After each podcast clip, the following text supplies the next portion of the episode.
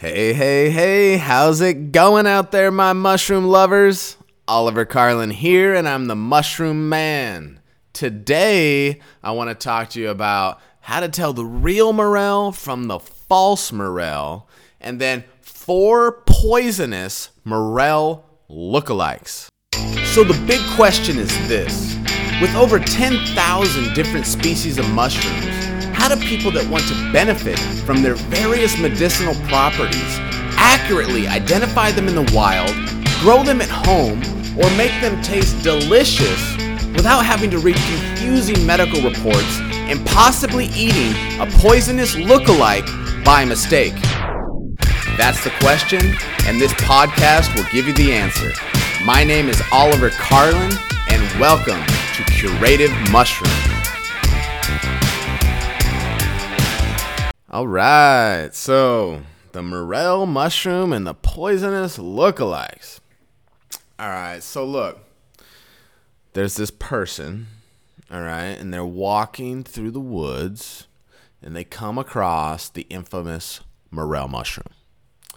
They grab this mushroom, they take a look at it. It looks just like a morel mushroom. I mean, it looks like the top is all curly looking and pitted kind of like a morel. Um, it's got a stem. I mean, heck, they even cut it open and it looks pretty hollow on the inside. They're like, this has gotta be a morel mushroom.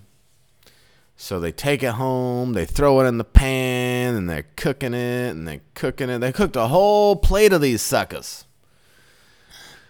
And they enjoyed a lovely dinner.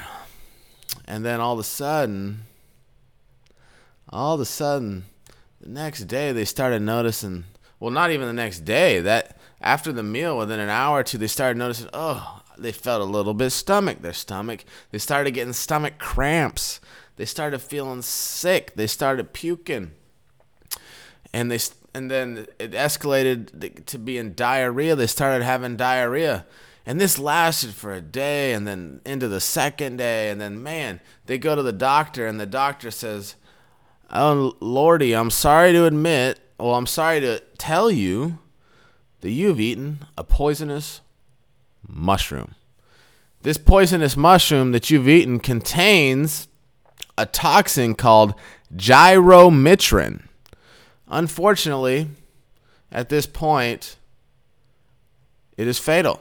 You've consumed so much of it because you ate a whole plate of them that you are now going to die. Now, this person could have went into coma and then died within five to seven days after eating that plate of mushrooms. So, that's why, right there, why we need to be very careful when we're just going out and foraging morel mushrooms. If it's your first time, then you may want to go with someone who knows what they're doing. Go with a uh, more experienced forager, experienced hiker, right? To avoid that. But if you're going out, then the good news is if you know you're listening to this podcast, so you're gonna have a really good idea after listening to this of what you need to know about it. But let's face it, at, we don't want to get poisoned. We want to enjoy this choice edible mushroom, you know, and it's really a, a, fun mushroom to hunt because it never re- it pops up in different places. You can never predict it, and if you ever find a patch, it's like a secret patch that can be sacred almost to a family. And but we want to have the confidence. We want to feel sure that what we're taking is 100% safe and that we can eat it and enjoy it and get, feed it to our family and everything else. So, um, if we go out right to, to we need to learn about the morel mushroom and the four lookalikes. So if we go out and we do some research and we start looking into this you know we're going to see that in general it's a pretty easy mushroom to identify. Um, however there are some mushrooms that are similar. Four specific ones could be confused for the morel mushroom. Now in general if you listen to my other podcast you'll know I went into great detail about identifying the morel mushroom. But just to sum up what I talked about there, um, the morel mushroom basically You got the black, the yellow, and the half free morels. And the easiest way to identify them is cut them in half. They'll be hollow on the inside, and the base will connect to the stem on the morels. The half free, it connects about halfway up at the stem instead of at the bottom of the cap. It'll be halfway up the cap connecting to the stem. And that's the main difference between the morels, okay? If you want to learn more about them, check out my other podcast on that. Now, when it comes to um, the poisonous lookalikes to the morel, like I said, we're going to talk about four of them. And we've got the early false morel, which is the Verpa bohemica. Then we've got the bell morel, which is the Verpa conica.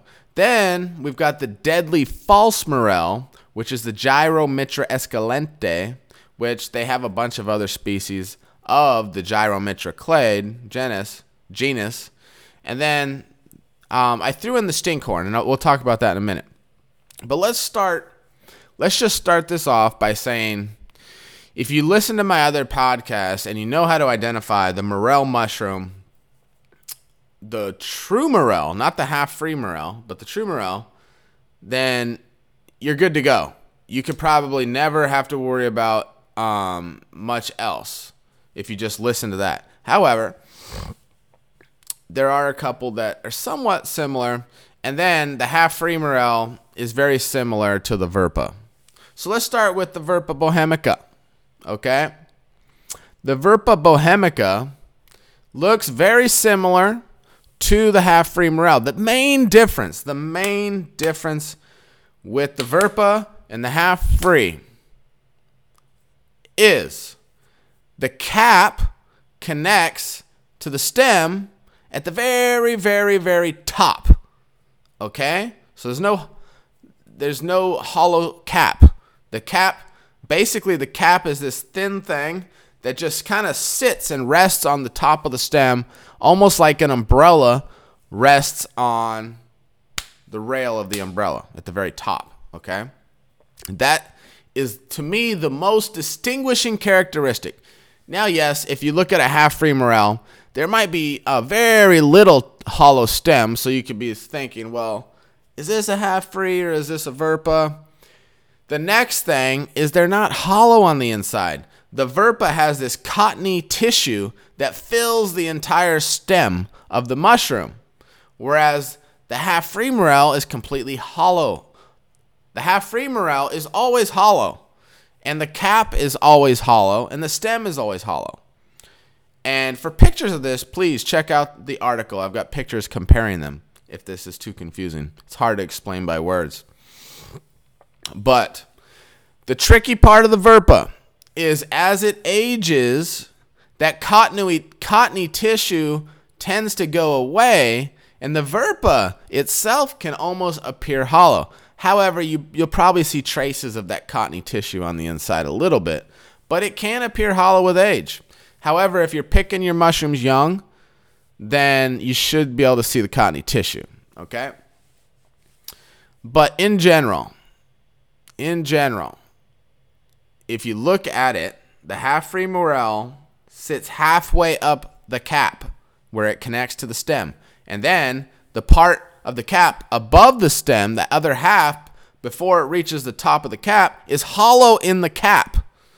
There is no portion of the Verpa that's hollow in the cap. Okay? So that's the biggest distinguishing characteristics of the Verpa. All right? Now, the Verpa does contain the toxin gyromitrin, which is in small amounts, which a lot of the times people can eat the Verpa and they won't die.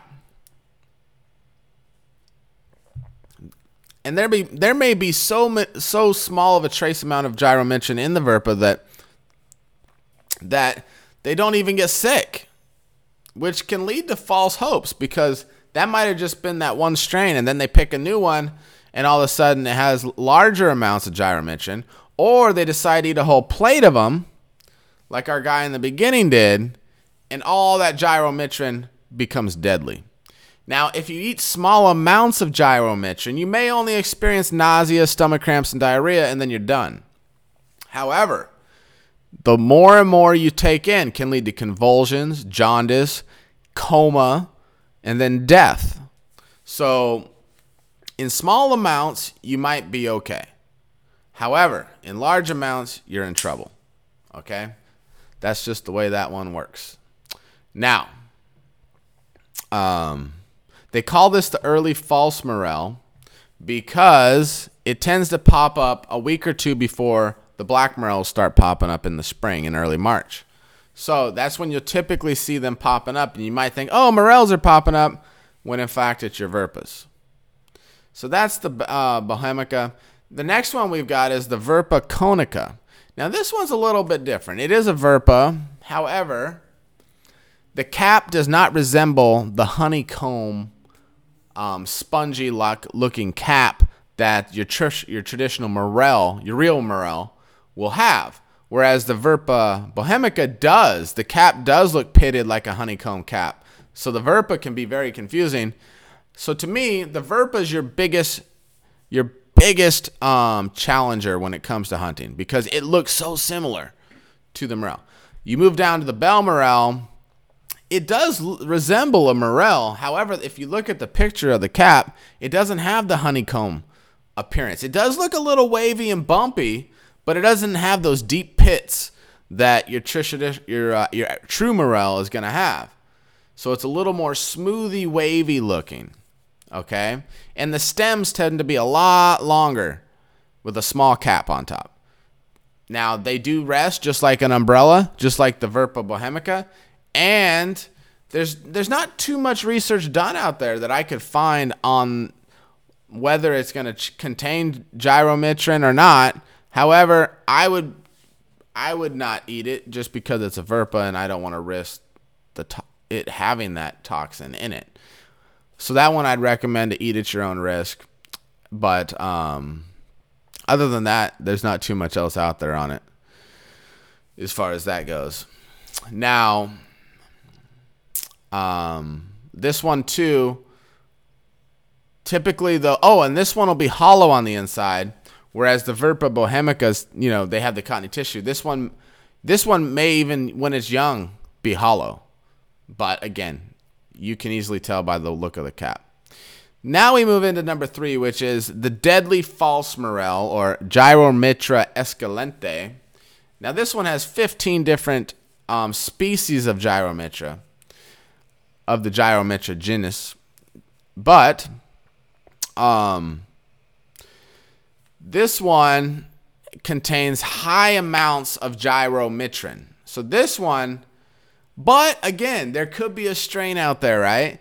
That contains very low amounts. Every strain of mushroom is different. Even if you look at psilocybin mushrooms, every strain, even if I got two psilocybe cubensis mushrooms, one's going to have more psilocybin than the other. That's just the way it is. There's never going to be an exact thing. So, but in general, it tends to have a lot, it's a lot more potent with this toxin than the Verpas. So be very careful to not eat this one.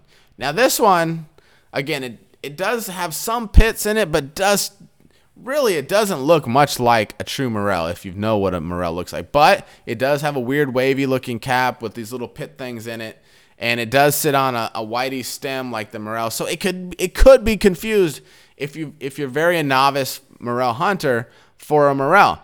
Now, the, the easiest way to distinguish this one is when you cut that sucker in half, it is completely solid on the inside. There's no cotton, there's no there's no hollowness at all. It's just a solid mass when you cut it. So you this one's very easy to tell. It's definitely not hollow on the inside. So that one that one's pretty much a given. The last one we're going to talk about is stinkhorn. I don't know how to pronounce this one. I think it's Phallus impudicus. Yeah, that one's actually pretty easy. Phallus impudicus. Now, this one, it's not poisonous, okay? However, the reason I put it here is because it when it, it grows out, it looks like a morel, and but on its cap, it's covered in this greenish, darkish colored slime. And this thing, if any of these mushrooms should look poisonous, it's this one and it's not. So it definitely looks poisonous. Now it covers in slime because it attracts insects and bugs to come in and, and eat the slime and it stinks, the foul odor. They come into the slime, they carry away the spores. That's how it disperses its spores. However, when that slime dries up or the insects take away all the, uh, the slime, it looks like the, the, um, the pits and the honeycomb appearance of your morel mushroom.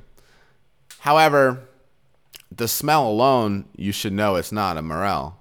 But by appearance, just looking at it, somebody could think, hmm, that looks like a morel. So we put it here.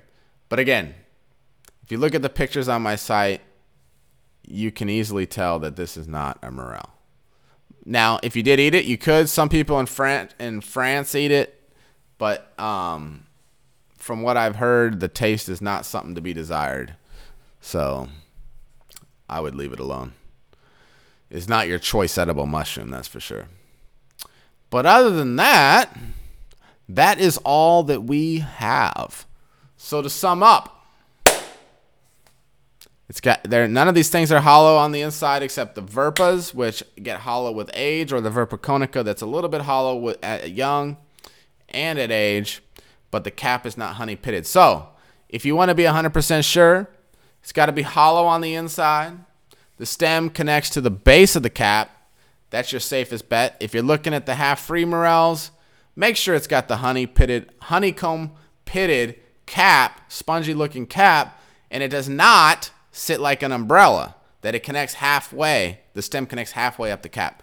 And if you do all that, you will be good to go, and you can be 100% sure that you've got yourself a delicious, choice edible morel mushroom that you can now eat at home, enjoy this, um, the taste and the health benefits of it, and you can hunt with confidence and be proud of what you're doing and enjoy the the season of morels.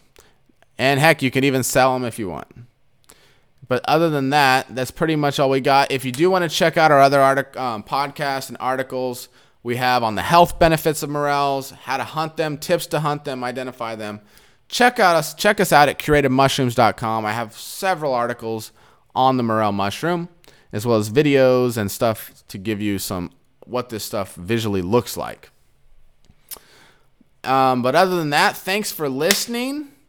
And if you thought this was useful, please share it and be sure to subscribe and head over to curativemushrooms.com and sign up for our newsletter where you're going to get to receive all kinds of good info on different mushrooms and stuff that we got going on, as well as um, get entered into our monthly um, giveaways that we give away cool stuff related to mushrooms.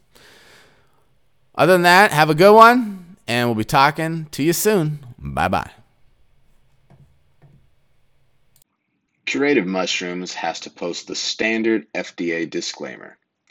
The statements made regarding medicinal mushrooms have not been evaluated by the Food and Drug Administration. The efficacy of these products has not been confirmed by FDA approved research. Curative Mushrooms is not making claims intended to diagnose, treat, cure, or prevent any disease. All information presented here is not meant as a substitute for or alternative to information from healthcare practitioners. Please consult your healthcare professional about potential interactions or other possible complications before consuming medicinal mushrooms. The Federal Food, Drug, and Cosmetic Act requires this notice. Thank you.